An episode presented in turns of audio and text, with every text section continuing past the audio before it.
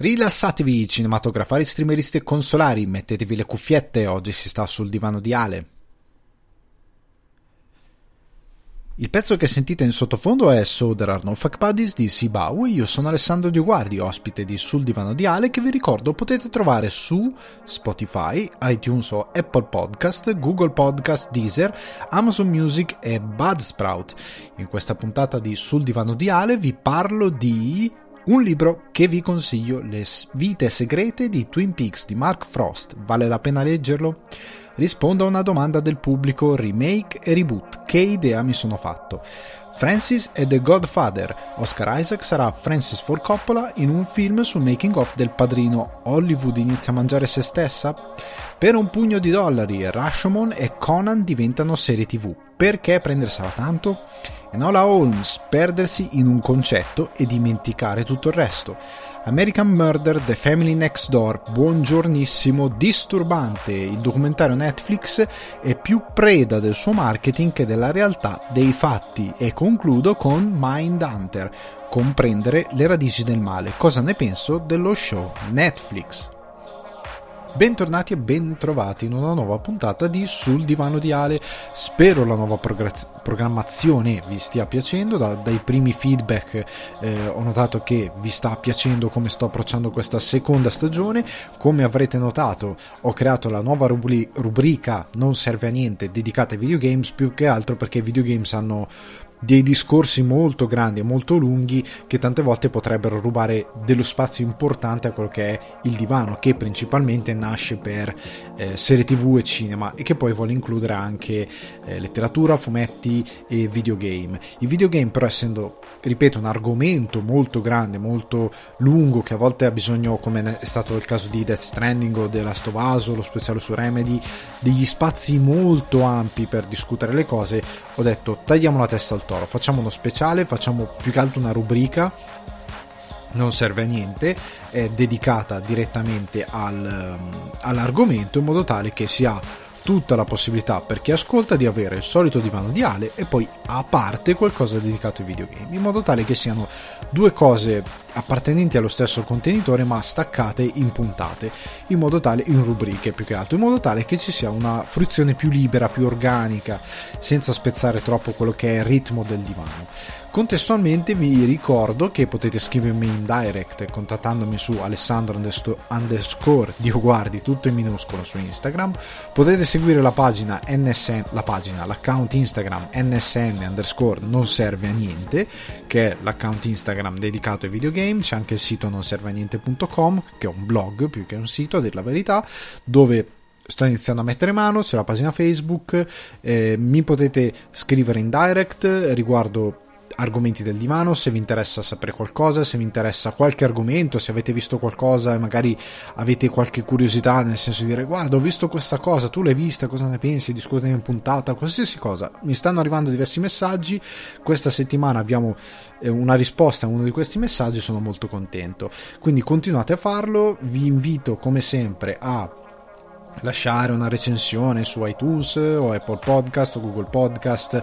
Eh, lasciate una recensione se vi va a 5 stelle condividete il podcast fatelo girare in modo tale da poter eh, diffondere diciamo le puntate e supportare lo show ehm, grazie all'ascolto di altri utenti. Ma veniamo agli argomenti di questa settimana perché apro appunto questa cosa di voler consigliare libri di voler parlare di libri faccio una cosa che sia più vicina agli argomenti soliti quindi la televisione e il cinema. E vi consiglio consiglio Le vite segrete di Twin Peaks di Mark Frost.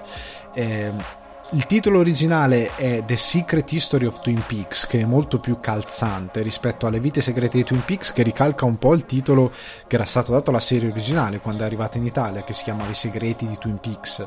Eh, invece le vite segrete di Twin Peaks eh, non è proprio effettivamente 100% calzante a quello che è il contenuto del libro. Perché di cosa, di cosa parla questo libro? Questo libro è sostanzialmente tutta la storia di Twin Peaks, cioè che risale a prima della sua fondazione. Andiamo indietro proprio ai tempi del Far West, degli indiani, e ancora prima praticamente ai tempi di Lewis e Clark, quando iniziarono a esplorare l'America e andarono a contatto con gli indiani e trovarono questa tribù che stava nelle zone dove poi sarebbe stato fondato Twin Peaks, quindi stato di Washington al confine col Canada, e mm, iniziarono ad avere delle esperienze particolari perché tutto il libro è confezionato come un dossier dell'FBI. Perché praticamente è un dossier che Gordon Cole ha ritrovato ed è una collezione di documentazioni storiche e, doc- e investigazioni più recenti all'epoca degli, omicidi, degli omicidi di Laura Palmer fatta da un agente del quale non viene detto il nome e che ha raccolto tutti questi documenti e che viene data a un altro personaggio dell'FBI per studiarlo e capire cosa è successo. E, ehm, è molto bello appunto perché le ricostruzioni dei documenti, quindi lettere del Far West, ehm, pagine di andando più vicino alla creazione di Twin Peaks della gazzetta di Twin Peaks e altre cose non sono scritte diciamo nero su bianco come un libro, non è nulla è romanzato, è tutto se c'è una lettera c'è una lettera, è proprio lo scan di una lettera con una scrittura a mano e quant'altro, è tutto effettivamente come se fosse un vero dossier, le pagine dell'FBI, dei documenti segretati dell'FBI sono documenti segretati dell'FBI con le famose bande nere dove ci sono informazioni che vanno occultate, è tutto così e ti dà sensazione appunto di leggere un velo fascicolo dell'FBI, quindi è molto bello sotto questo punto di vista e soprattutto è un libro che io consiglio a chi ama proprio Twin Peaks, che se può sembrare ovvio, ma nel senso non è una cosa che vi introduce a Twin Peaks, è una cosa se già conoscete Twin Peaks. Perché praticamente Frost cosa ha fatto con questo libro? Ha voluto eh, dare una grossa background story a quello che è tutta l'idea che ci sia eh, la loggia nera, la loggia bianca, l'idea che ci siano questi spiriti, queste presenze e lo ha fatto partendo appunto dagli indiani, da determinate credenze, ehm, si connette poi addirittura a Roswell, all'incidente di Roswell, perché va non solo a costruire l'idea che ci siano sempre stati determinati fenomeni paranormali nella zona di Twin Peaks, ma anche che eh, ci siano stati eh, dei personaggi che nel corso della storia hanno cercato di capire queste cose.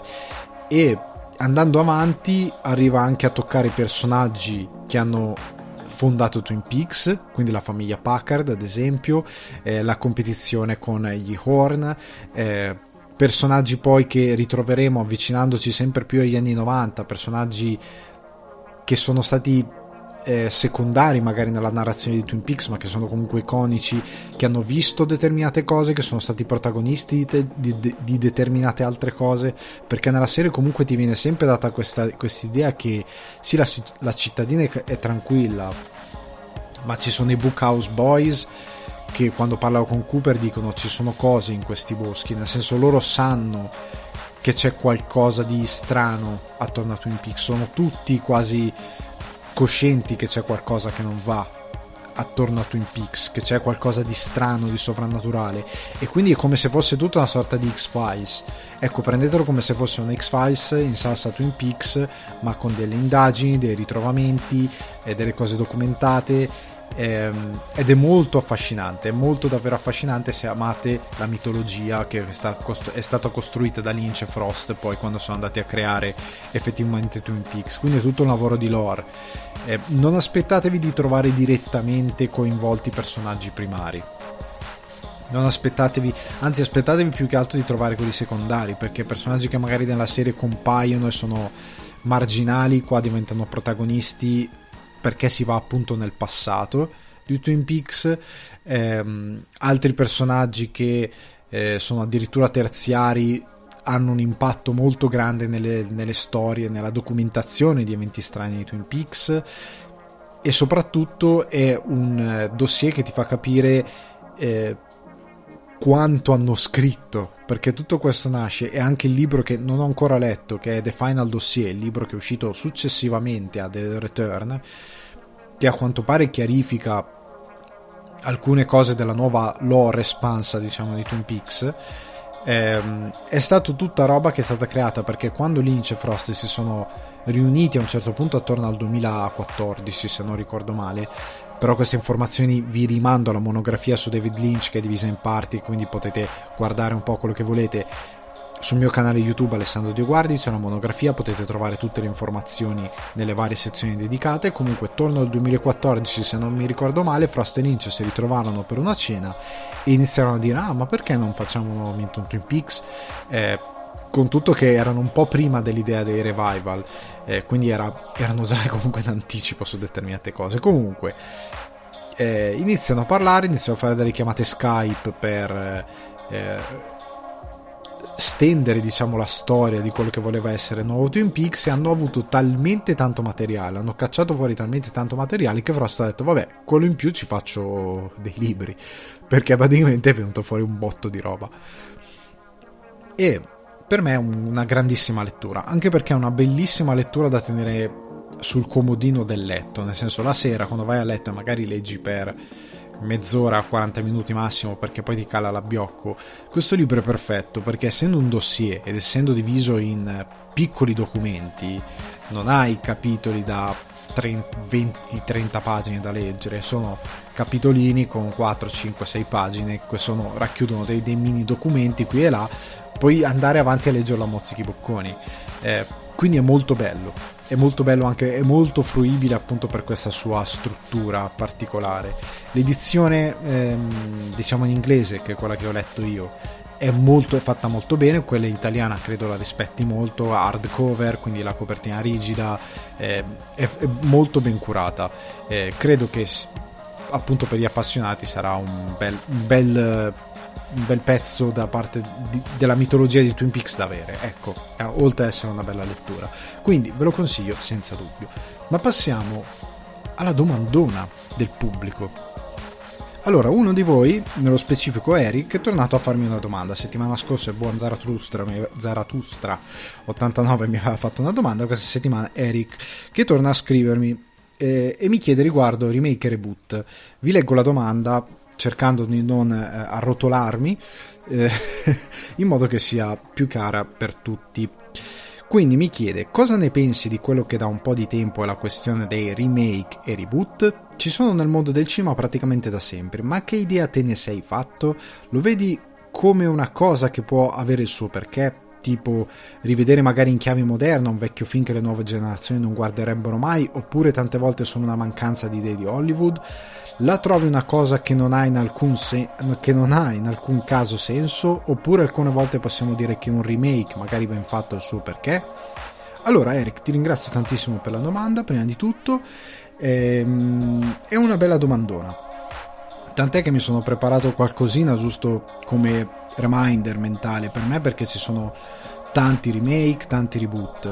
È una bella domanda che molti tagliano giù con l'accetta, io non sarò da meno, devo dire la verità. Taglierò anche un po' giù con l'accetta, ma cercando di dare una quadratura alla cosa. Nel senso, io non odio né i reboot né i remake. Per me hanno perfettamente senso di esistere nel momento in cui aderiscono a una logica produttiva che non sia la follia.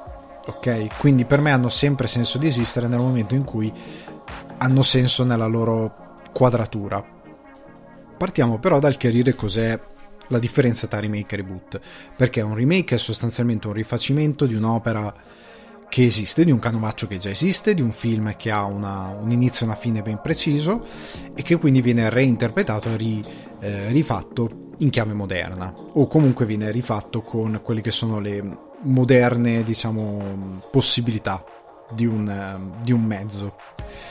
Per quanto riguarda il reboot, invece, è prendere una, una IP o eh, una proprietà intellettuale, diciamo, o comunque prendere un arco narrativo di un determinato personaggio, di qualcosa, e riraccontarlo, magari anche cambiando eh, completamente il modo in cui ti approcci al racconto. Quindi non stai rifacendo una storia che hai già visto, stai po- proprio anche riscrivendo eh, quello che è il franchise e magari lo prendi da un angolo diverso, cominci in modo tutto diverso e, e vai sostanzialmente a creare una nuova, mm, una nuova narrativa senza magari anche cancellare quella che c'era già stata e poi vedremo alcuni esempi perché ehm, ad esempio un esempio di reboot può essere quelli dedicati ai supereroi Spider-Man eh, ne ha avuti due e adesso ci arriveremo a parlare. Batman ne ha avuti diversi. Eh, quelli di Batman sono un po' più quadrati perché quantomeno prendono appunto, sono nuove storie del personaggio, fai un reboot e cominci una nuova narrativa e la finisci, come è stato per il Batman di Nolan e come sarà per il Batman di Reeves, che comincia da un punto diverso e si concluderà in un punto diverso. Quindi è, è un, non è un rifacimento di quello che aveva fatto Barton, è letteralmente una cosa nuova, una cosa diversa, una cosa staccata che riparte a raccontare il personaggio e crea nuova, un nuovo arco narrativo. E, ehm, per me queste operazioni hanno senso nel momento in cui tu hai un piano, prima di tutto, cioè un piano narrativo ben preciso, e due, quando c'è, tra virgolette, una necessità di fare questa operazione. Nel senso, il remake per me non ha senso nel momento in cui l'opera originale va bene così com'è. Cioè, eh beh, sta come si siede, siede, sta bene. Vi faccio un esempio molto concreto. Parlavamo, credo, settimana scorsa o qualche settimana fa di Elephant Man. Elephant Man è un film che non ha. Non avrebbe senso fare un remake di quel film. Perché, come dicevo nella scorsa puntata, è un film che a livello di location non è più riproducibile. Perché, come de- dissero alcuni. Eh, non mi ricordo se il DOP o qualcuno della produzione, loro andarono a Londra qualche mese dopo aver girato il film e le location che avevano usato, storiche, erano completamente piallate perché Londra era un boom, un economico e stava riconfigurando l'intera città in chiave moderna. E quindi non era più possibile fare determinate cose. Quindi ha, è stato girato in un tempo storico perfetto per riprodurre una determinata tipo di Londra, tant'è che eh, alcuni film ambientati a Londra vengono girati tante volte in Irlanda dove ancora c'è una parvenza di cose che possono essere spacciate come dell'epoca, anche se stanno iniziando a scomparire anche qui. E um, allo stesso tempo, eh, quel film lì è un film storico ed è stato girato da David Lynch con una moder- modernità cinematografica che non lo rende ingessato, vecchio, che non, eh, che non ha, diciamo. Um, rigidità nei movimenti di macchina, nel linguaggio che viene utilizzato, quindi un film che è comunque girato nel cinema moderno. Questo, e, e, essendo appunto storico, non c'è la cosa di dire è invecchiato, no, l'hanno appena restaurato in 4K, io l'ho visto al cinema, poteva essere stato girato l'anno scorso. Tu sai che non è stato girato l'anno scorso perché c'è Anthony Hopkins che ha tipo 30 anni, però, e quindi dici cavolo no, non può essere.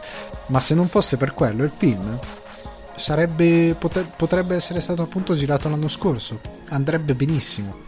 E fare un remake di quel film non ha senso, non ha alcun senso perché il prodotto originale non è un prodotto che se lo riproponi a un pubblico giovane ti dice eh si vede che è un film vecchio. Io non credo perché non ha i ritmi di un film vecchio, non ha, ripeto, la tecnica di un film vecchio, non ha non ha la, la, la pasta, non ha la, visivamente non è un film vecchio, è in bianco e nero, ma in bianco e nero vi fanno anche adesso i film. Ehm, non ha nulla di, di, di datato e quindi non ha senso fare un remake di quel film. Invece ha veramente poco senso fare un remake di un film che è uscito qualche anno fa.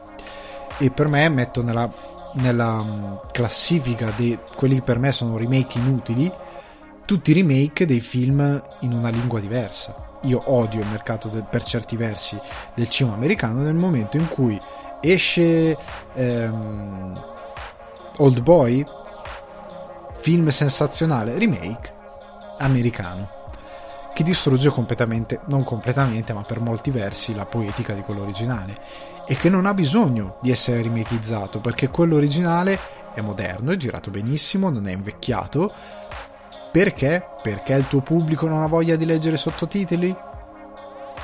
Non ha veramente senso. Allora ha ragione Bon Joon-ho e Oscar che dite dovete superare la barriera dei sottotitoli per scoprire del cinema grandioso. Perché quel cinema è incredibilmente moderno, quello di Old Boy.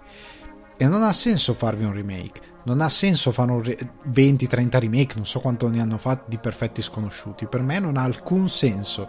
Per me, per quanto economicamente magari per il cinema italiano possa essere una vittoria perché ti pagano dei diritti per fare quel remake, po- posso paventare perché tutti l'hanno detto con orgoglio. Per me è una sconfitta. Tu hai degli attori, un regista, dei sceneggiatori che si sono sono venuti fuori con una storia, hanno fatto un film che funziona che propone un tema interessante per eh, il grande pubblico, per un pubblico eh, anche casuale di gente che va al cinema, casual di gente che va al cinema, e perché rifarlo? Proponi l'originale. Che senso ha? Che senso ha? Che senso ha avuto per gli americani fare un remake che ha floppato di L'ultimo bacio di Muccino? Perché scusate, quello italiano che cosa aveva che non andava? Che senso ha fare un remake? Eh, io quasi quasi condono quello di The Departed di Scorsese perché contrariamente a quello originale non è andato avanti in sequel e quant'altro. Ne hanno fatto uno, chiude lì e arrivederci. Quasi quasi lo accetto, quel tipo di remake, perché ha anche un po' una visione differente di tutta la vicenda, lo posso anche quasi quasi accettare. Però in molti casi per me quello di Old Boy per me non ha alcun senso non ha veramente perché l'hai fatto. E, ehm, come non ha senso adesso, ah Dio, non mi sto ricordando il titolo, un horror italiano che era andato molto bene di De Feo, non mi ricordo, scusatemi, eh, però un horror che era andato molto bene, The Nest, credo forse, Il Nido, non, non ne sono sicuro. È già stato venduto agli americani per fare il remake americano. Mio Dio, perché?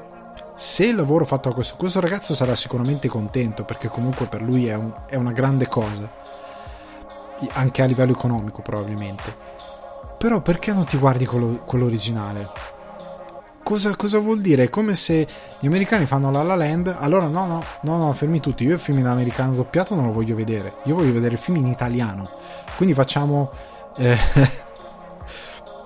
non lo so... Eh, Pappa Patria e, e facciamo Pappa Patria e ci mettiamo eh, Gasman e ci mettiamo eh, lo rifacciamo noi a modo nostro e lo facciamo fare a Guadagnino. No, per dire una cosa a caso. O ai Manetti Bros, perché io La La Land non me lo voglio vedere. Che cosa vuol dire? Oppure il film, eh, quello di francesi, ehm, Amici, quasi amici. Che senso ha avuto fare il remake con Brian Cranston? Che senso ha avuto? Il, quello originale era troppo vecchio, non lo potevi guardare? No, non ti andava di vederlo in francese. Per me è proprio è uno scoglio culturale tante volte quel tipo di remake. Il remake quando è di lingua e quando non è di. è anche culturale, cioè per me. a me fa un po' paura, per quante cose siano per me positive degli Stati Uniti, io ho paura di questa ghettizzazione culturale, che loro hanno la loro interpretazione della cultura nazionale e internazionale, soprattutto quella internazionale, e hanno una loro visione delle cose, chiudono fuori dalla porta tutto quello che non sanno e quello che sanno in base alla loro interpretazione è, è giusto. A me fa un po' paura questa cosa, anche a livello di cinema. Perché non te, cioè, se tu mi cambi il, l'interpretazione della storia che ha fatto Genovese o quasi, quasi amici eh, di quella determinata vicenda, tu mi cambi anche il messaggio che passi. Magari il messaggio che passi nel remake fa schifo, o com- comunque è sbadato perché non è centrato come quello che l'ha pensato originalmente, il pubblico magari non lo ama. Perché poi è la dimostrazione a Guadagnino. Chiamami col tuo nome, per quanto sia tra- è tratto da un libro francese adattato da uno sceneggiatore eh, americano, se non mi ricordo male. Però rimane il fatto che la mano di Guadagnino è evidente, come la mano del canovaccio originale è evidente. C'ha una sensibilità che un film americano drammatico non ha nel trattare quelle cose. Ne ho visti decine di film che trattano il tema dell'omosessualità, della crescita ameri- di stampo americano. Nessuno di quelli ha quella sensibilità che ha quel film.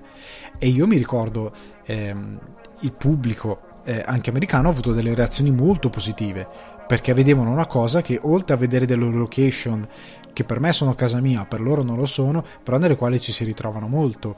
O l'avevo citato in un altro podcast, il fatto di avere Gipi che aveva fatto appunti per una storia di guerra, tradotto negli Stati Uniti e si trovava lettere di americani che gli scrivevano ah sembrano posti di casa mia e lui descriveva le campagne toscane. E perché è una cosa universale è proprio a universalità e forza quella cosa lì. Che senso ha se poi arriva uno fa il remake americano del fumetto italiano e lo riscrive a modo suo e lo ambienta nel Kentucky. Perché? Prenditi l'opera originale che ti può dare qualcosa anche a livello culturale. Per me i remake di lingua non hanno alcun senso. Altri remake che per me non hanno senso sono questo è più che altro per far ridere, i remake del film di Romero. Per favore non li fate più, perché sono distrutti, sono distruttivi come il famoso remake di Zack Snyder. Non è solo perché i zombie corrono, è perché lo spoglia completamente di quelli che sono gli intenti del film. Io posso capire che tu non hai voglia di fare un film che abbia gli intenti morali e politici che aveva Romero. E mi sta benissimo, ma fai il tuo film. Fai 28 giorni dopo. Ok? Quello lo apprezzo. Sono infetti, diverso fai, scusate, scusate se nomino videogame, The Last of Us che ha una sua morale, ha un suo mondo, ha delle sue regole, ha dei suoi messaggi e va su un piano più umano più che politico. Fai The Walking Dead piuttosto, anche se The Walking Dead è un romanzone delle idee basilari di Romero, bah, per certi versi lo odio. Però fai qualcosa di tuo. Non mi fare un remake di un film di Romero, poi ci fai quello che vuoi, perché a quel punto lì mi stai facendo un torto a un'opera non riraccontandola, ma semplicemente storpiandola. Ok, perché volevi fare quello che volevi tu, ma non hai avuto abbastanza coraggio, allora hai detto remake, così porti gente a vedere quello che tu vuoi fare, ma non è un remake. Le odio quelle cose lì. C'è forse un remake di La città verrà distrutta all'alba con Timothy Oliphant, se non mi ricordo male, che non è bruttino, è un buon film, se, me lo ricordo bene. Ehm, però non mi vengono in, ta- in, mente tanti remake dei film di Romero fatti bene, mi vengono in mente solo film brutti eh, tratti da Romero. Eh, odio anche i remake eh, al femminile. I remake al femminile credo siano stati una delle più bra- grandi piaghe del cinema americano perché vanno a denigrare quello che è il messaggio di base e perché vanno a denigrare lo stesso cast che p- prende parte a queste operazioni. E potrei includere eh, Ghostbusters, What Men Want, Ocean's 8 e anche il Men in Black, l'ultimo, che aveva tutta questa voglia di correggere. Ah, Men in Black, ci buttano la battuta. Ah, ma lo so, ma ci stiamo lavorando. È veramente becero, cioè proprio sono idee da buongiornissimo caffè, cioè sono proprio le idee propagandistiche stupide da, da, meme che poi nella vita non hanno alcun impatto. E quando invece se vuoi fare, cioè l'idea è sbagliata di base perché i personaggi hanno un'iconografia, hanno una loro potenza, hanno un loro mito e tu vorresti farmi gradire un remake al femminile facendo un, um, anche se me, escludiamo Men in Black da questa cosa, parliamo solo di Ocean's 8, What, What Men Want e Ghostbusters. Tu vuoi eh, farmi rigradire quello stesso mito mettendomi un cast femminile che non dà una reinterpretazione a quel mito, ma semplicemente lo, lo ricalca. Perché Ghostbusters è una, eh, l'attrice che fa Egon è Egon, è un cosplay al femminile di Egon quelli che la gente i nerd si divertono a cliccare, ma senza la componente che gli fa cliccare sui mi piace e li fa condividere. Eh, è veramente de- degradante. Quel film non funziona, le battute cascano piatte perché poi hanno voluto anche loro, siccome alcune ehm, delle attrici comide come Kirsten Wig eh, è una del Saturday Night Live, ha detto facciamo come i membri originali di Ghostbuster che abbozzavano e venivano loro, eh, improvvisavano le battute tante volte fallo, va bene, ma le battute devono essere buone. Cioè, se io poi in montaggio mi rendo conto che una battuta è caduta veramente piatta e fa schifo, anche sul set, fai quella della scena, ti prego, fai quella della sceneggiatura.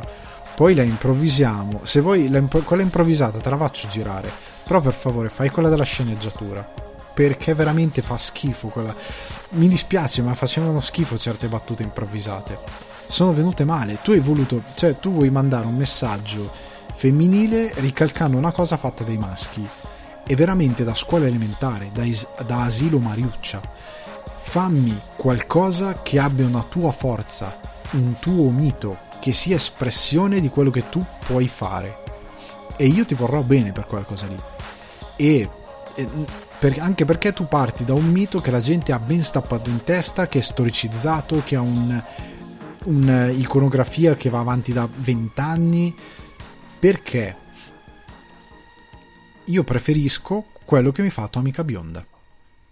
Atomica Bionda, furiosa. Tutti e due Charlize Theron, Charlize Theron ha vinto. Eh, furiosa, che è riuscito a mettere i piedi in testa al protagonista che è Mad Max. Cioè tutti sono venuti fuori dal cima e hanno detto che ganza furiosa, tutti. Quella è una grandissima vittoria. Cioè c'è Mad Max in quel film, eh? è protagonistissimo, ma c'è anche Furiosa e Furiosa ora si becca lo spin-off perché è un personaggio forte. Ok? E allora in quella cosa lì tu sei riuscito a fare una bella operazione. Sei riuscito più che altro anche e l'hai fatto creando un personaggio originale. Se mi mettevano Mad Max però era una donna, poteva funzionare. Perché secondo me Miller non riesce a fare una vaccata. Però Miller che è intelligente ha detto no, fermi tutti. Mettiamo un personaggio coprotagonista forte che funzioni con il pubblico. Furiosa funziona tantissimo con il pubblico. Tant'è appunto che ci sarà lo spin-off. Questi remake al femminile fatti così non hanno senso. Quando dicevano ah facciamo una 007 al femminile, perché? Perché devi fare James Bond? Perché devi fare Indiana Jones Family? Fai una tua interpretazione. Cavolo, è come se che ci sono i personaggi, c'è Carmen San Diego, perché non fai Carmen San Diego? Perché devi fare è Ocean's 8 perché fai Carmen San Diego cioè c'è già il personaggio. C'è già un IP femminile forte che funziona. C'è la serie su Netflix una terza stagione io me la guardo a colazione. C'è sfruttala. Facci qualcosa. Perché devi farmi devi andare a, a dare fastidio al pubblico perché dai fastidio al pubblico facendo una cosa di quel tipo lì questa cosa incredibilmente l'hanno capita prima i fumetti guardate Spider-Woman, Spider-Girl, Gwen, Spider-Gwen, quante versioni femminili di Spider-Man hanno creato. E tutte e molte di queste funzionano. Spider-Gwen funziona tantissimo. Tant'è che eh, tutti, fi- finito ehm, Spider-Man un nuovo universo, tutti hanno detto fate un film su Spider-Gwen. tutti sono infissati con la figlia di Ethan Hawke e che hanno detto è perfetta. Sì, è perfetta, probabilmente si sta benissimo. Fate qualcosa lì non, fate, non fatemi Spider-Man, però è femmina. No, non è più Peter Parker, ma è Petralia qualcosa. Eh, no, fai, fai, una tua cosa, fai una tua creazione. Ok, anche questi qua non li sopporto. Eh, altri remake veramente ignobili, eh, vabbè, qualsiasi cosa per favore di io credo I Magnifici 7 di Antoine Fuqua sia uno dei peggiori remake della storia del cinema. Collider, per qualche, qualche ragione, ho visto che l'ha messo tra i migliori. Io non so di che cosa sintetica si fa il tipo di Collider, però probabilmente è. Non lo so che cosa ha visto, probabilmente ha visto un'altra cosa, però evitatelo come la peste perché è veramente brutto ehm, e distrugge quello originale e umilia i sette samurai. Ehm, venendo invece a alto, altri remake, ad esempio, che eh, Point Break è la dimostrazione di remake che non ha senso fare. L'originale della Bigelow è perfetto, funziona. Non è invecchiato, va bene, non ha CGI che invecchia, non ha roba che invecchia, è girato bene, l'azione è figa, la storia è ganza, lo vedi ancora adesso, funziona meglio del remake. Perché fare un remake? Che senso ha? fai una nuova storia, fai come è, più, è stato più intelligente che ha detto mm, facciamo un film, voglio fare tipo Point Break. Però non voglio fare un remake di Point Break. Facciamo Point Break con le macchine. Ha fatto Fast and Furious. Perché Fast and, la, il cuore della storia è quello: poliziotto si infiltra in una banda di rapinatori che sono in verità gente che fa corse clandestine a. e va e parte. L'ha preso una chiave diversa, ha quasi tolto l'elemento del tutto dalla polizia, si è focalizzato più sui ladri, però l'ha fatto, l'ha fatto in quella maniera lì e ha creato un franchise. No, facciamo un remake di Point Break. Cavolo, no. Poi veniamo anche ai reboot brutti al volo.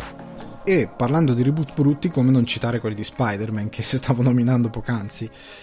Reboot brutti perché Fa, qua faccio una cosa testa a testa con i Cinecomics e ci butto dentro anche 007, ve lo anticipo. Allora, reboot brutti perché i vari di Amazing Spider-Man non hanno alcun senso. Raimi, gli avete bloccato la trilogia qualche anno fa. Che senso ha fare quel reboot? Nessun senso. Nessun senso. È più intelligente fare quello che ha fatto la Marvel ok, facciamo un reboot di Spider-Man, portiamolo nel nostro universo Marvel, che già c'è un piano, c'è un'idea alla base. Ma facciamo che lui è già Spider-Man. L'abbiamo già venduto in Civil War che lui è già Spider-Man. Ma al di là di quello, fai che lui sia l'uomo ragno, non mi fare che lui lo diventa. Di nuovo mi racconti le origini. Pubblico non ne può più, le ha viste nei cartoni animati, l'ha vista al cinema, l'ha vista in ogni salsa quella cosa lì. Lui è già Spider-Man, raccontami una storia. Raccontami una storia nuova, fa, costruiscimi, soprattutto costruiscimi un arco narrativo. Non mi costruire un film singolo che può funzionare come no. O se mi costruisci un film singolo, lasciamelo aperto come fa Ra- Raimi col suo primo Spider-Man se, che se, anche se fosse andato male quel film lì comunque era aperto. C'era lui che volava via sono Spider-Man e via e da lì se vuoi puoi raccontare una nuova storia. No no. Il secondo già ti dice ok facciamo una trilogia lasciamoci seminiamo alcune cose per portare avanti in, un possibile terzo film. Ora che hai imparato, io ho detto avranno imparato, fai una cosa a lungo termine, ma falla bene, falla bene, costruisci un piano narrativo fatto come si deve, costruisci un bell'arco che da qua parte e va avanti. Invece hanno buttato tutto in cacciara. È veramente un film che poi tra l'altro si ancora tantissimo al tempo presente ed è un'altra cosa che è brutta, cioè nel senso che in quel momento siccome c'era il Batman di Nolan, ah, personaggi oscuri, vanno i personaggi oscuri, facciamo Spider-Man più oscuro, perché era quel periodo della storia produttiva di qualsiasi cosa in cui qualsiasi personaggio, anche la pimpa, doveva essere oscura. E quindi tu dici, ma perché? Ma ci sono personaggi che non aderiscono a quella cosa. La cosa bella di Spider-Man è che è solare. E che fa le battute, che è cretino. Infatti in The Amazing Spider-Man è sempre notte o piove è noioso in certi momenti, tant'è che il secondo hanno cambiato. Il secondo è se c'è sempre non c'è mai sembra quasi che non c'è mai la notte c'è una volta, credo, se non ricordo male, è giusto quando muore un personaggio, altrimenti no. Ehm, è, è stato veramente sbadato, non aveva davvero senso quel reboot. Come quello della Marvel ha senso perché devi fare entrare il tuo personaggio nel tuo universo e ti devi creare la tua mitologia. Poi il problema che sia fatto malissimo è un altro paio di maniche che hanno distrutto il personaggio con un'accetta e ridendo maniacalmente è un altro paio di maniche. Il personaggio è orrendo quello della Marvel, è veramente brutto.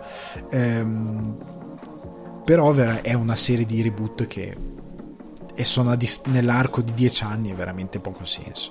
Piuttosto fai un recast e vai avanti. Cioè, piuttosto volevi fare un 4 di Spider-Man, non ti va più bene Raimi, hai litigato, eh? Cambia, cambia regista e vai avanti. Non, non, cambia attore e vai avanti. E da qui veniamo a Batman, che invece i suoi reboot hanno benissimo senso. Perché i, ci sono stati i film di Barton. Quando Barton non andava più bene, ha detto andiamo avanti, raccontiamo un'altra storia. Facciamo Batman Forever non c'è più Barton, non c'è più il suo progetto, teniamo uno scheletro del suo progetto perché a quanto pare Barton comunque Robin lo voleva fare, teniamo uno scheletro di quello che voleva fare lui, nuovo, nuovo Batman, nuovo cast, alcuni membri li hanno tenuti e andiamo avanti con una storia nuovo regista. Vai, Ganzo, mi va bene. Stai, facendo, stai continuando la cosa. E poi con il nuovo regista hanno continuato il loro arco che è degenerato nel, ne abbiamo già parlato in altri podcast Batman e Robin che è stato la fine la fine del personaggio al cinema per diversi anni. Però comunque hai fatto hai portato avanti il personaggio. A quel punto lì nel momento in cui non hai più possibilità di, di riportarlo in vita dopo quei due film arriva Nolan che ti fa un reboot. Ma ha senso perché riparte da un'origine che nessuno ha mai raccontato, è una reinterpretazione delle origini, è anche un anno uno del personaggio e ti eh, mette il germe alla fine del film per quello che è il prossimo film e poi il film successivo e poi il terzo. Nolan ha fatto la sua trilogia. Ora Reeves farà la sua trilogia con un tono diverso, con un protagonista diverso, con un'idea del personaggio diversa, più gotica, più eh, pesante, più detective anche da quanto sembra. E, e questo film ha un tono completamente diverso. E Batman secondo me per intenti può assomigliare, deve assomigliare a 007 che ha sì una sua dei capisaldi ben precisi anche se Batman non ce li ha definiti così bene al cinema cioè il Batman che fatto che sia un detective così non l'ha mai ben definito al cinema ma sarebbe bello che definisse alcune caratteristiche e che poi da lì continuasse e le sviluppasse in un modo originale suo e io spero che, che lo faranno con questo di Matt Reeves. I prossimi tre film per me rappresentano come il, ehm, il, reboot di 007, tra virgolette, che è stato fatto al cinema con, quando è stato preso Daniel Craig, Casino Royale, sono andati avanti. Hai fatto un nuovo 007 con una nuova interpretazione, reintroducendo personaggi storici in, una maniera diversa rispetto agli altri film. E in questo caso è un reboot, ma anche è un reboot proprio del personaggio con una nuova poetica, con una nuova narrazione che quando si concluderà porterà tra qualche anno a dei nuovi film di 007. E in questo modo può funzionare. Per me in questo modo i reboot hanno senso, perché comunque mi dai una rinfrescata a quello che è il personaggio, alle aree del personaggio e al tipo di eh, come ti vuoi approcciare anche perché questo 007 è un po' più intimista, è un po' più scava un po' di più del personaggio, è meno, ehm, meno il Latin Lover figo che casca sempre in piedi e non c'è mai un problema. È più attuale al momento moderno, è più intimo verso nello scavare nella psicologia del personaggio. E Reeves potrebbe fare una cosa simile con Batman. E questa cosa mi piace nel momento in cui approcci il personaggio in una maniera diversa, nel momento in cui anche racconti un arco narrativo diverso, te ne crei uno tuo, questa cosa funziona del reboot. Quindi per me è molto positivo. Venendo al punto, se i reboot sono una mancanza, i remake sono una mancanza di idee, in alcuni versi sì, in altri no, perché prendendo buoni remake, la cosa di Howard Hawks era un, bel, un buon film, la cosa di Carpenter è un film cult che ora vogliono remakizzare di nuovo, ma non lo so. È un film meraviglioso quello lì, molto moderno, anche di effetti speciali practical effect eh, che sono molto belli. Sono invecchiati perché alcune cose si vedono che sono finte, è inutile negarlo, ma è un bel film.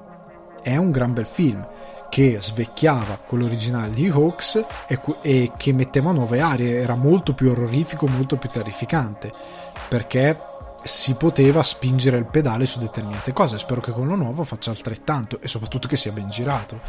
Eh, remake di Scarface, prendete, sempre Howard Hawks.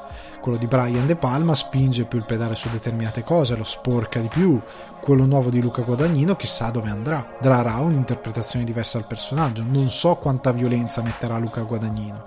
Non so quanto probabilmente lo renderà più intimista, più psicologico sul personaggio. Spero ci metta anche un po' di violenza, però eh, è un gusto mio. Il Dune di Villeneuve. Quello di Lynch ne abbiamo già parlato è un film che per certi versi funziona, per molti altri no, è un film difettoso. Rifarlo ha senso, uno perché all'epoca c'erano dei limiti tecnici che rendono quel film invecchiato, due perché Villeneuve è anche più a suo agio con l'azione rispetto a Lynch, secondo me farà delle scene molto più accattivanti, e tre perché ci sarà un'interpretazione magari più eh, quadrata rispetto a quella di Lynch che non è riuscita fino in fondo per i problemi produttivi che abbiamo già discusso, ma è un remake che ha molto senso. Quindi in questi casi per me il remake va bene, come il remake del Grinta dei fratelli Cohen. Quello originale di ehm, Harry Hathaway con John Wayne, eh, con John Wayne, scusate, John Wayne sembra un attore cinese. Eh, è, un, è, un, bel film, quello dei Cohen è un bellissimo film, anche quello, a me è piaciuto molto. Ha un'interpretazione molto diversa, un po' più cupa. Eh, Jeff Bridges è un po' più eh, è un po' più decadente come, come, grinta. Mi piace molto, l'ho amato molto. Per me il remake o il reboot non è sempre una fonte di mancanza di idee, molte volte può essere una fonte di un'occasione per raccontare una storia che aveva del grandissimo potenziale sotto una luce diversa e soprattutto svecchiarla quando si parla di film eh, molto vecchi o in caso di reboot di film non riusciti o anche di remake. Eh, per me il remake ha soprattutto senso quando il film è brutto.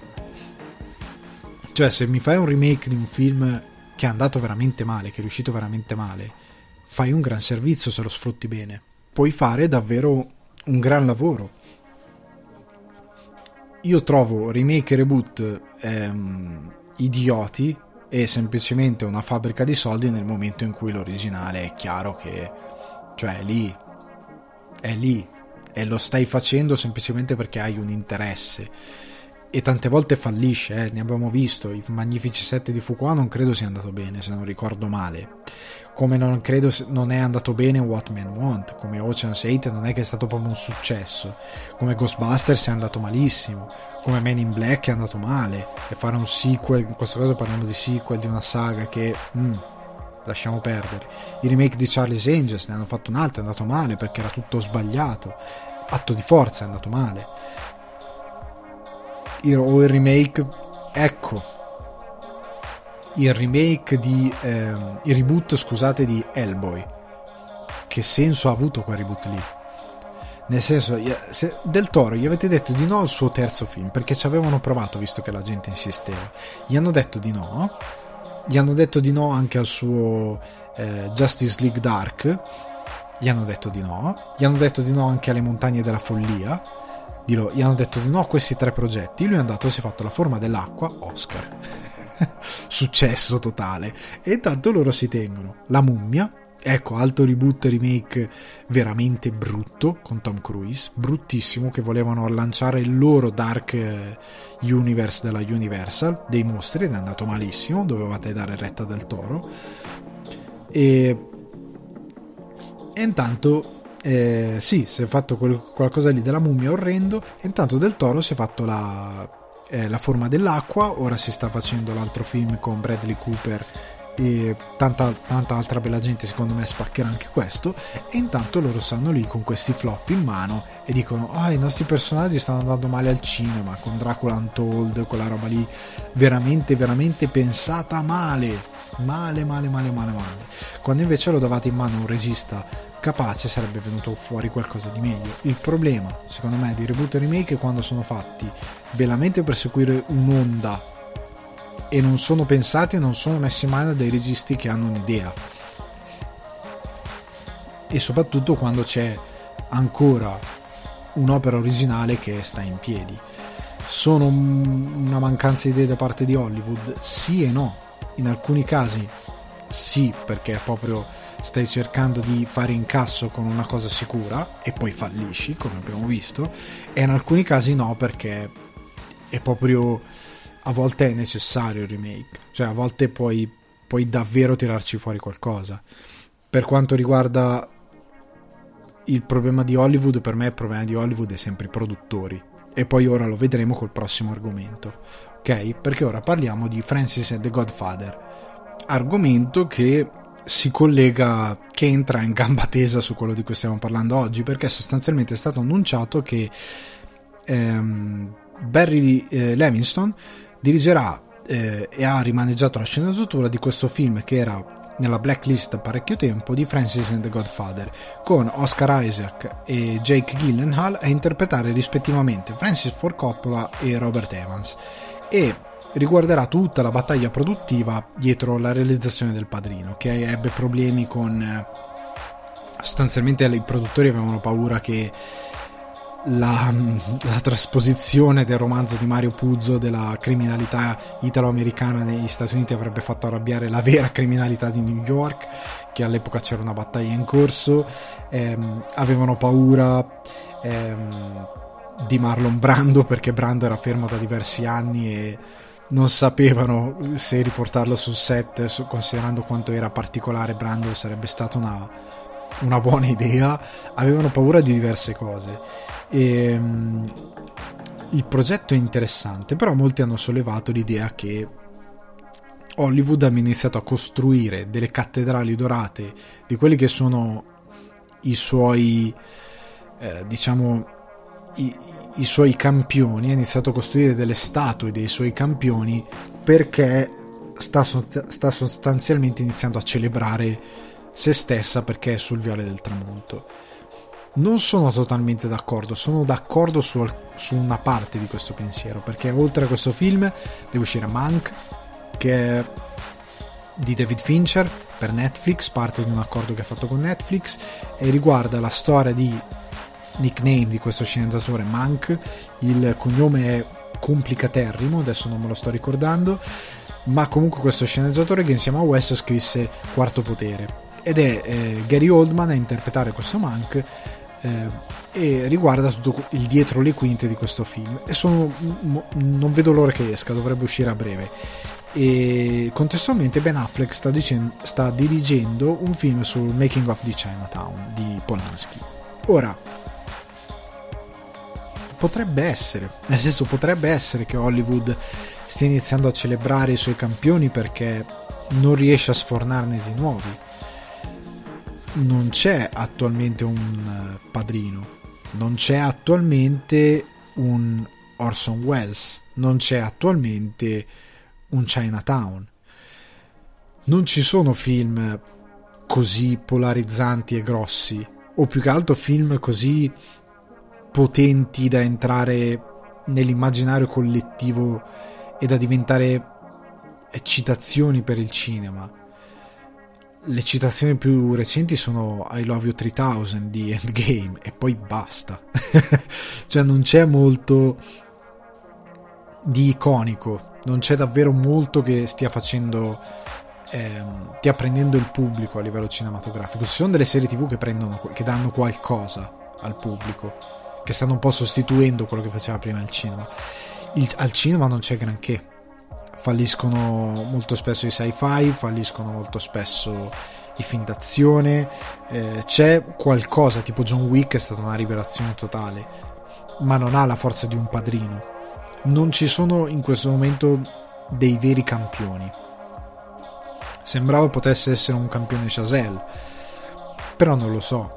First Man è andato un po' così così, io tra l'altro lo devo ancora vedere, non l'ho ancora visto. Eh,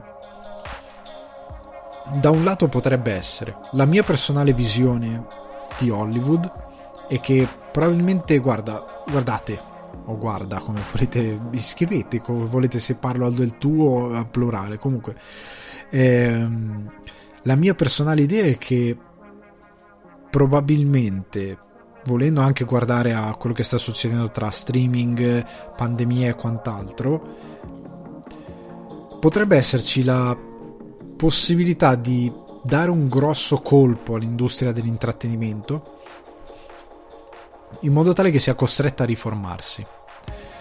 Nel senso che se voi guardate al cinema anni 70-80, non voglio parlare di epoca d'oro perché non era un'epoca d'oro, lo era tra virgolette, però c'erano le scuole di cinema ma non erano così rigide.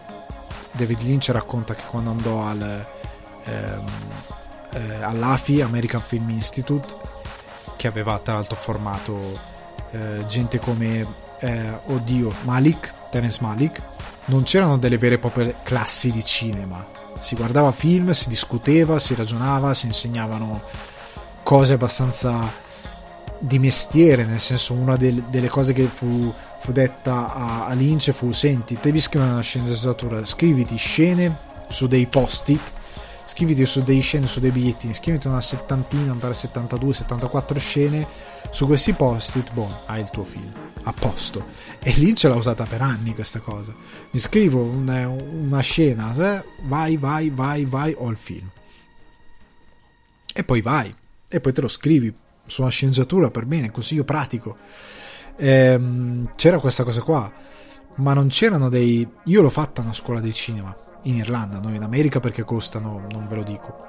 Eh, però vedo come sono quadrati e tante cose a me sono servite perché sono magari consigli di uno che ha già fatto una determinata cosa, tante cose le ho prese e le ho buttate nel cestino perché sono consigli da gente che questo è un altro discorso che gente che magari non è veramente nell'industria eh, però più che altro sono consigli istituzionali. Ah, devi scrivere una sceneggiatura? Ok, sono i tre atti e poi devi scrivere eh, dei protagonisti che vogliono prendere qualcosa, quindi eh, l'idea, lo scopo di arrivare a, pre- a, prendere qualcosa, però sono dei perdenti, poi il fatto che vanno a prendere qualcosa, poi c'è un fallout, poi c'è una soluzione e vincono e prendono il qualcosa che vogliono prendere.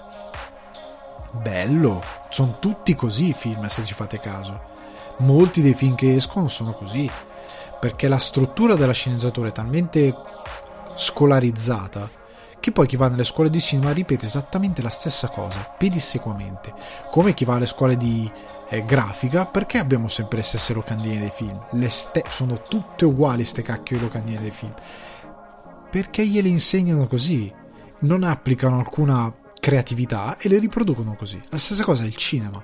Stessa cosa sarà probabilmente tra qualche anno le serie tv, anche se le serie tv hanno il vantaggio che aveva la, se- la serialità degli anni, la, scusate, il cinema negli anni 70, cioè l'idea di rischiare. Ora si può rischiare di più, Netflix può rischiare un po', poi al massimo cancella. Però se ti va bene fai Stranger Things, se ti va bene HBO fa Game of Thrones, se ti va bene fai Breaking Bad, Better Call Saul, fai ehm, Lit Big Liars, eh, fai roba che diventa ehm, It's Always Sunny in Philadelphia. Fai roba che funziona in televisione perché ti puoi prendere determinati rischi.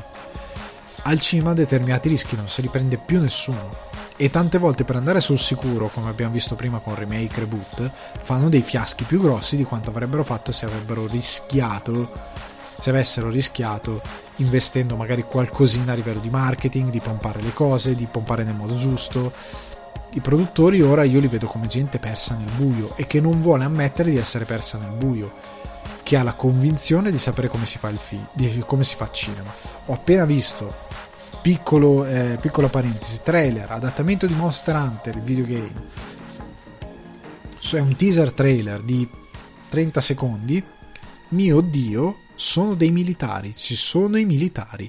Monster Hunter è un videogame fantasy, nel mezzo ci sono i militari probabilmente americani. Non ne posso più. Allora, ehm, Hollywood ha un grosso problema nello sviluppare nuove proprietà intellettuali o nello sviluppare quelle che esistono già di altri media e di adattarle con coraggio. Guardate James Gunn. Nel momento in cui tu hai James Gunn, nel momento in cui una cosa vagamente nazista come quella che è stata fatta a gancio il partito democrat- eh, democratico che siccome lui ce l'ha con Trump su Twitter gli va a scavare nel profilo per trovare robe tra virgolettissime scandalose e farlo, fargli perdere il posto di lavoro che è una roba che io non so perché nessuno ha detto oh ma questa roba?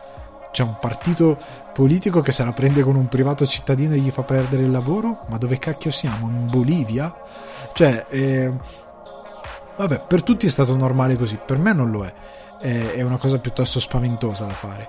E ancora più spaventosa è il fatto che Disney, che siccome non ha le palle come molte ehm, major di imporsi sul pubblico, che ora il pubblico pare che sia sovrano, non lo è, raga. Il pubblico lo sapete benissimo che fa quello che, che gli mangia quello che gli vendete, lo dovreste sapere bene.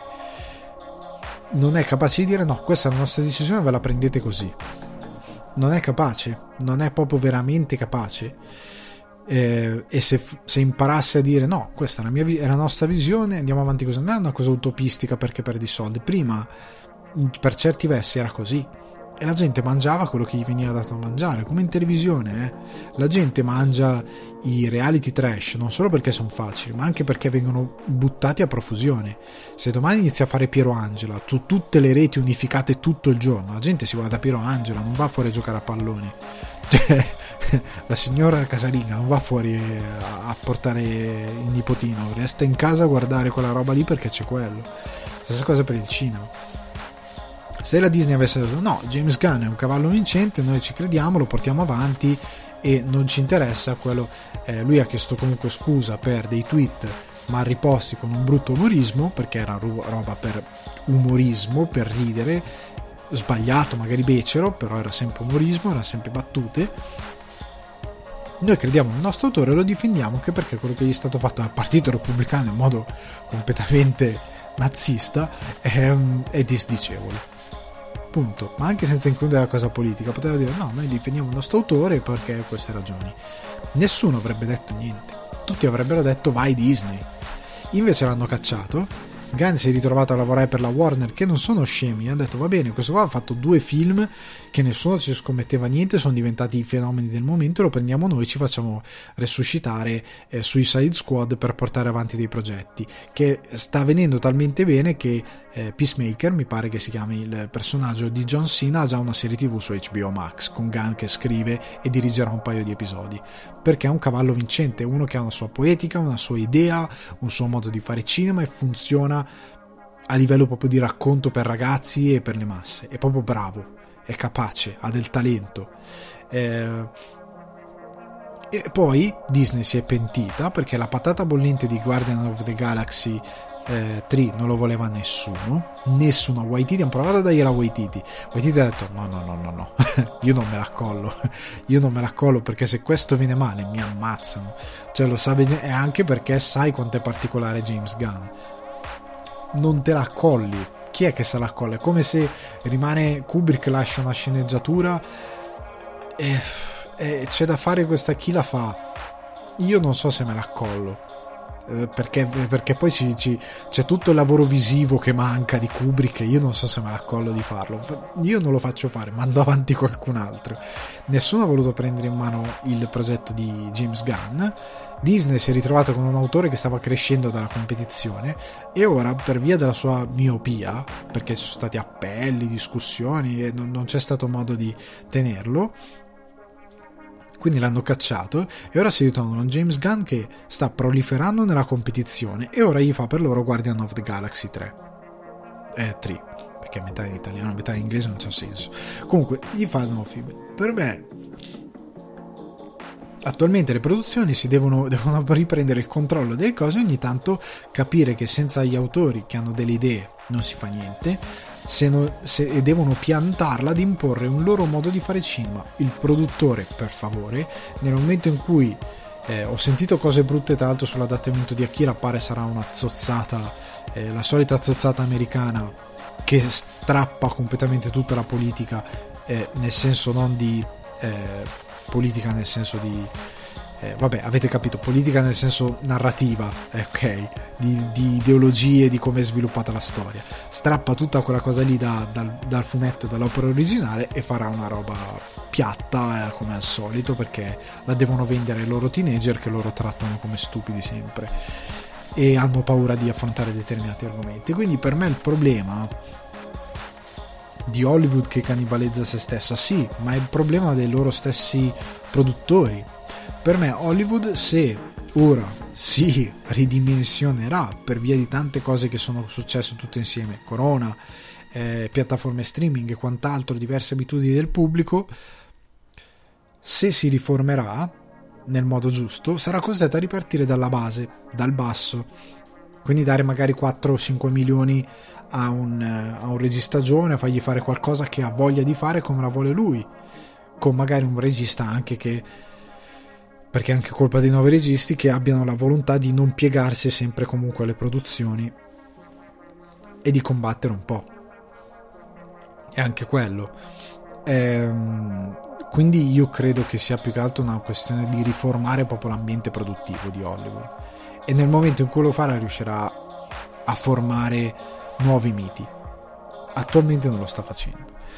Veniamo però alla prossima notizia che si collega anche questa, è molto, è molto attaccata lì, perché parliamo di ehm, pa, pa, pa, per un pugno di dollari Rashomon e Conan che diventano serie tv e del fatto che la gente è impazzita. Sarò brutale e velocissimo su questa cosa? No, nel senso che il fatto che venga fatta una serie tv da queste opere non cancella la serie tv originale, perché tanti, ah povero Leone, ah povero Kurosawa, perché cioè, qual è la motivazione? Fanno la serie TV da queste opere intellettuali che possono espandere, possono avere un punto di vista diverso perché sono tratti, non stanno, facendo, non stanno adattando il film in serie TV. Traggo, prendono quella storia, la allargano, ne cambiano gli intenti e fanno qualcosa di diverso per la televisione con dei mezzi diversi. Può venire una serie, può venire una cosa fatta bene. Come abbiamo discorso in un altro podcast, eh, dedicato ai montaggi e ai cut dei, dei vari registi. Eh, Leone voleva fare 6 ore di C'era una volta in America dividerlo in due film. Quindi chi, chi, chi può negare il fatto che probabilmente se Leone fosse stato ancora vivo adesso e fosse stato al posto di David Lynch non avrebbe fatto anche lui 18 ore di, per un pugno di dollari. Chi ve lo dice? magari lo avrebbe gradito. Voi sapete per certo che non lo avrebbe gradito? Magari con un'idea diversa di, di, di, di racconto gli sarebbe piaciuto moltissimo. Quindi tutta questa voglia di difendere le opere originali quando vengono annunciate dalle serie tv. Non lo capisco perché comunque per voi non cambia niente. L'opera originale il film di Sergio Leone rimane sempre lì. Non viene sostituito da, dalla serie tv, è la serie tv, punto. Quindi per me non ha, non ha veramente senso, cioè le fanno, sì, c'è sempre questa cosa che complimenti per le idee, bravissimi, eh, però è anche vero che il protagonista di un pugno di dollari, quello interpretato da Eastwood, è molto forte e sarebbe bello espandere il suo mito, mettergli in mano altre avventure. Quindi è, è interessante. Poi sì, a un certo punto di vista dici grazie per aver fatto qualcosa di nuovo, ma nel panorama delle serie TV potrebbe essere una roba una roba interessante, soprattutto eh, Rashomon, quante serie TV avete di quello stampo lì? Poche. Poi Conan anche, quante serie TV abbiamo di quel tipo? Eh, ce ne sono alcune negli ultimi anni, ma una cosa bella epica, magari che arrivi a fare anche il Conan vecchio, quello grande. E può essere interessante, secondo me può essere, può essere un'occasione. Veniamo però alle tre recensioni di questa puntata. Partiamo da Enola Holmes, che è arrivato su Netflix ed è um, adattamento di un romanzo, da quanto ricordo, da quanto ho letto anche, eh, film Netflix con Millie Bobby Brown, la Eleven di Stranger Things, Henry Cavill e Sam Claflin nei panni di Mycroft Holmes.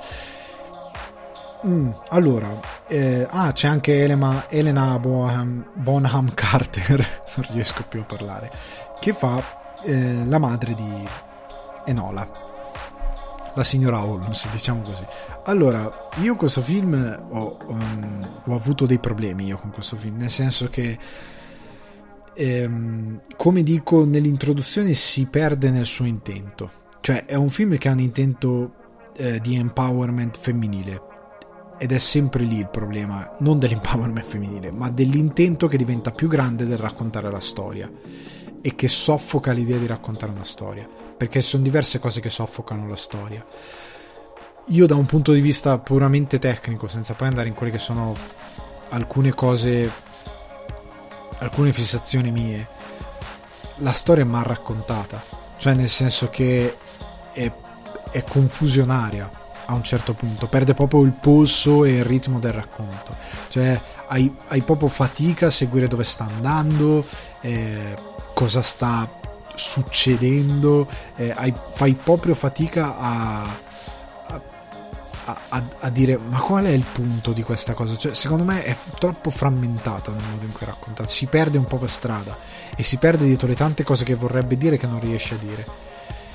E il grosso problema è la frammentazione della storia e anche il fatto che, secondo me, siccome è pensato per teenager, per tenere alta l'attenzione del pubblico, che loro sono convinti di non poter attrarre, e sono convinti di non poter attrarre perché probabilmente hanno letto la sceneggiatura e hanno visto che ha un ritmo orrendo e che è mal portata a schermo. Quello che hanno fatto è che Millie Bobby Brown, ovvero Enola Holmes, ogni 5 massimo 10 minuti guarda in camera e dice qualcosa. Quindi rompe continuamente la quarta parete parlando con il pubblico e per me quella roba lì è tra parentesi un modo per dire ehi ehi ragazzino guardami oh c'è un film qua, eh. No, lascia stare il cellulare, lascia stare Facebook, Whatsapp. Guarda me, guarda me, guarda me. Oi, oi, qua c'è una storia. Quando in verità, se tu avessi fatto bene il film, avrebbero seguito comunque. Come seguono Stranger Things. cioè, se tu avessi raccontato bene il tuo film e svecchiato la storia utilizzando un come del racconto molto interessante, saresti riuscito a fare quella cosa lì senza dover sfondare continuamente la quarta parete per dire ehi ti sto parlando ehi, ehi dammi la tua attenzione. Perché quella cosa lì ritorna anche nel disperato tentativo di ehm, copiare i ritmi alla Guy Ritchie del suo Sherlock Holmes che cadono malamente nel dici ok stanno copiando Guy Ritchie. E, um, oppure stanno riproducendo quello che fa Guy Ritchie in certi frangenti è un continuo cercare di ammorbarsi l'attenzione dello spettatore giovane. Quando in verità ti bastava solo farlo bene, non c'era bisogno di fare quella roba lì. E la cosa che mi dispiace anche di questo film è che per il modo in cui è fatto, eh, sembra dirti che il ragazzino medio, il teenager medio è un imbecille. Cioè il film è talmente eh, strizza talmente tanto l'occhio, è talmente eh, appunto in questi suoi sotterfugi, è talmente non so come dire stupido, non so bene come tra- un termine adatto, ma è talmente insistente in queste cose che fa sentire lo spettatore un imbecille, secondo me. Quando in verità è, è, è più imbecille quello che si fa a sceneggiatura perché è mal raccontata per me bisognerebbe piantarla di sottovalutare il pubblico al quale si si rivolge, di trattarlo con un po' più di rispetto, di rispetto e di ehm, raccontare una storia fatta bene, non di strizzargli l'occhio in continuazione per avere la sua approvazione e la sua attenzione. Trattate un po' più con rispetto, ragazzi, perché se si vanno a vedere Guardiani della Galassia e rimangono attenti per due ore passa, se si vanno a vedere Endgame e rimangono attenti per due ore passa, è perché qualcuno ha lavorato bene. Non è solo perché è azione pura e ci sono le esplosioni, è perché qualcuno ha lavorato bene. Se per fare Nola Holmes hai bisogno che la protagonista guardi in camera in continuazione, in continuazione, hai un problema. Vuol dire che non sai comunicare col tuo pubblico e che gli devi dare dello stupido per, per tirartelo in barca. Oltre al fatto che e anche didascalico il, mo- il, il, messaggio di empowerment perché a Enola ogni 6 secondi gli viene detto ma tu devi primeggiare, devi fare rumore, devi farti sentire, pare un meme dei, dei gruppi motivazionali di Facebook. È quel problema che ancora lì mi stai trattando il pubblico come uno stupido. Io mi, ricor- mi, mi, mi faccio idea del fatto che il film non è fatto per me che ho 33 anni lo capisco, ma lo guardo dagli occhi di un teenager e mi sento un imbecille.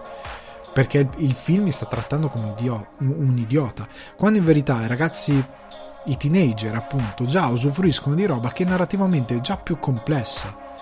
Perché è un teenager che ti guarda, che ti gioca un videogame. I videogame tante volte sono molto più complessi di quella roba qua. A livello proprio narrativo.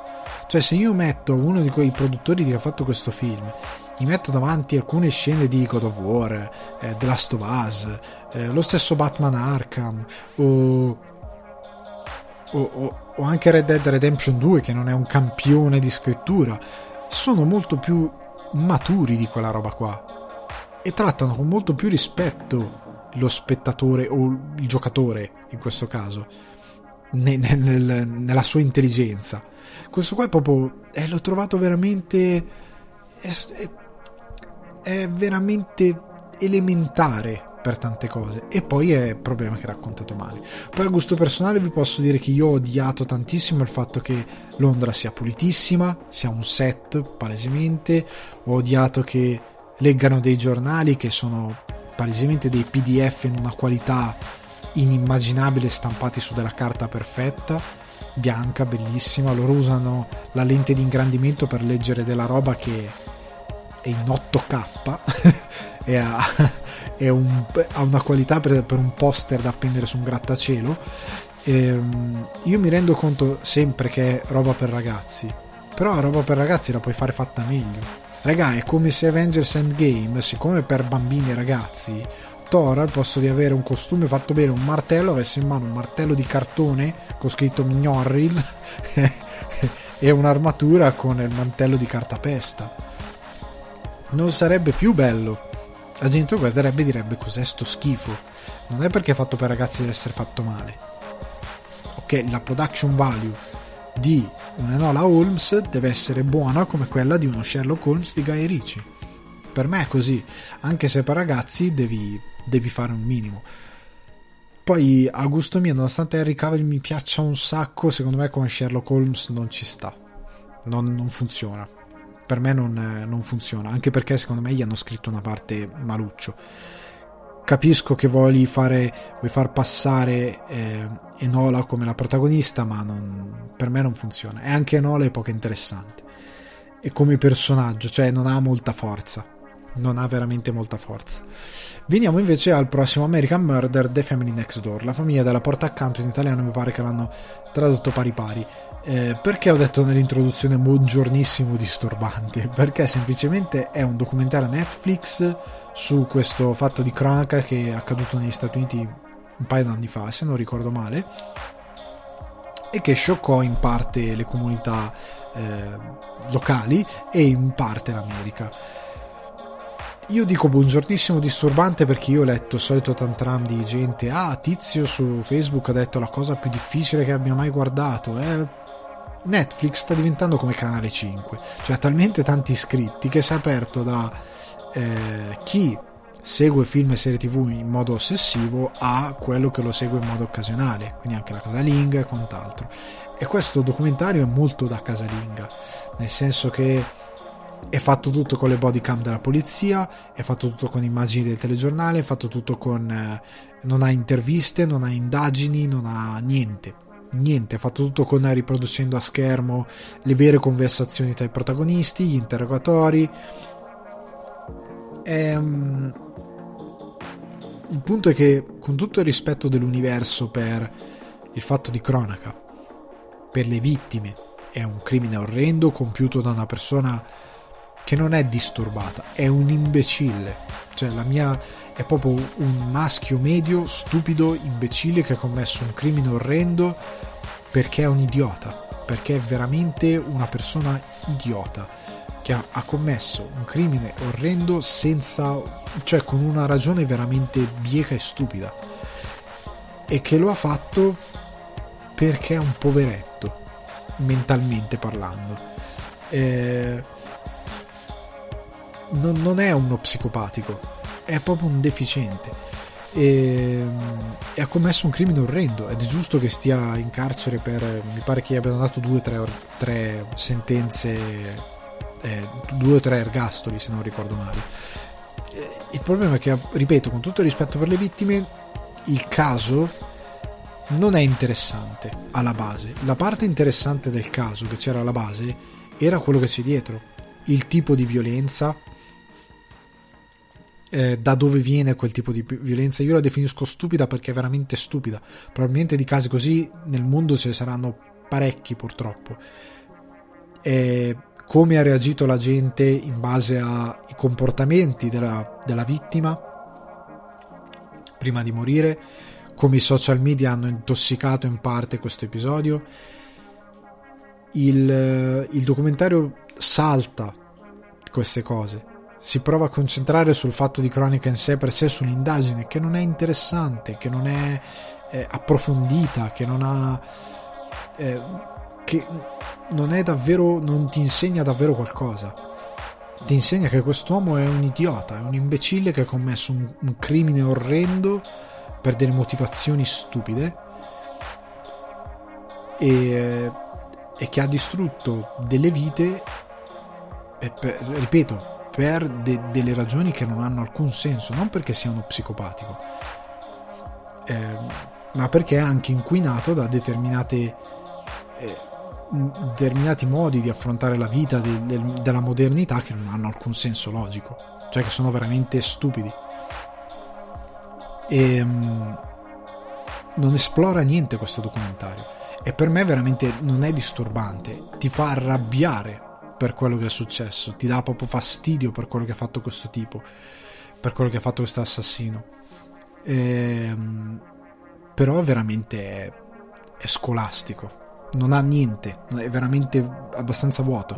Se volete guardare qualcosa di più che scava un po' di più, si collega all'argomento dopo più mm, psicologico, umano, che, più, che vi dà un po' più dimensione di fatti di cronaca, di assassini, di come si muovono, di cosa succede, di come vanno le indagini, di quant'altro, guardatevi, ehm, non so se c'è in Italia, ma in UK e Irlanda, su Netflix UK irlandese si chiama Real Detective.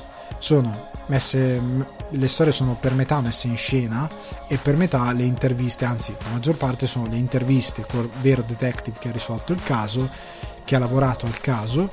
E mm, sì, sono sempre risolti e che narra la storia dalla testimonianza.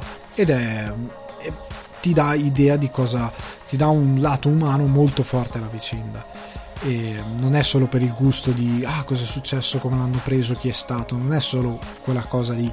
Non è una spettacolarizzazione voyeuristica dell'omicidio è proprio una cosa di, che ti mette dentro la logica di capire cosa succede in questi casi, che tipo di impatto ha sui detective ed è proprio dal punto di vista del detective che deve investigare.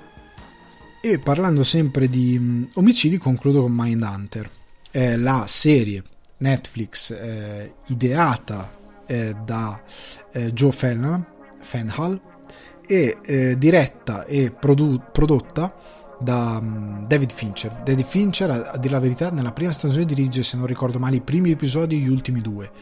E nella seconda stagione anche i primi due episodi, forse l'ultimo. Non sono 100% sicuro di questa informazione. Però lui è particolarmente dentro questa cosa perché come ha detto lui in un'intervista penso che la gente siano dei pervertiti e io credo e lui dice che questa cosa è il fondamento della sua carriera e io credo che abbia molto ragione lui lo dice ridendo perché credo ci creda tantissimo. E, um, Mindhunter è molto bello perché è una serie che parla di questi due agenti dell'FBI, tratto dal libro scritto a questi due agenti dell'FBI, che negli anni 80, stanno 80, adesso non mi ricordo, anni 80, hanno ehm, costruito questa task force per ehm, indagare sulla eh, psicologia dei criminali, coniando anche poi il termine serial killer, capire come agiscono, capire quali sono i pattern, capire quali sono le estrazioni sociali che li creano e quant'altro, in modo tale da ogni volta che c'è un crimine di questo tipo di riuscire a catturarli e dare anche alle, alle forze di polizia locali l'addestramento necessario per poter catturare questo tipo di criminali. Ok? È molto bello perché eh, ritroviamo un po' di cose, soprattutto quando dirige Fincher, di Zodiac e Seven. Quel tipo di logica a livello dei dialoghi. Io amo molto come Fincher interpreta i dialoghi, molti li appiattiscono. Lui proprio sta, concepisce bene la scena, eh, rompe bene la scena tra chi è in controllo, chi smette di esserlo, a seconda di come cambia il dialogo, chi è uno spettatore. Eh, è molto complessa la regia di Fincher per alcune cose e di come sta dietro soprattutto i personaggi, molto bello.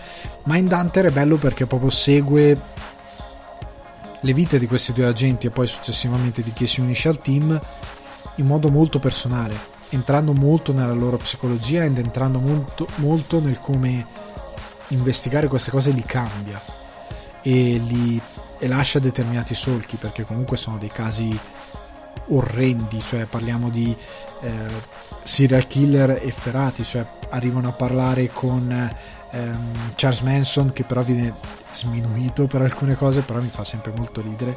Ehm, questa, questa, questa, visione che viene data di Charles Manson, che noi lo vediamo come eh, un eroe, diciamo, a livello iconico, nel senso di quello che è è stato il suo periodo storico e quant'altro.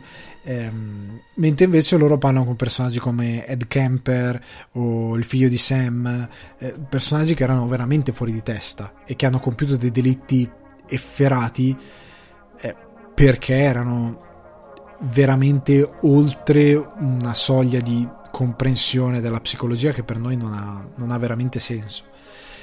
E, ed è bello come reagiscono rispetto a questi ehm, a questi personaggi, come si, inter- come si vanno a, interfacciare con loro. Cioè è bellissimo vedere come il protagonista Ford parte da curiosità e più inizia a prendere eh, confidenza e dimensione di come ragionano questi personaggi, più inizia a sviluppare dei metodi per farli crollare, dei metodi per stimolarli e um, ed è proprio bello perché ti fa capire come in verità noi, come dice fin, come Fincher è affascinato dal fatto che in verità siamo tutti dei pervertiti, Ford è affascinato dal fatto che la nostra psicologia può arrivare a deformarsi al punto tale da credere eh, normali e razionali determinate cose.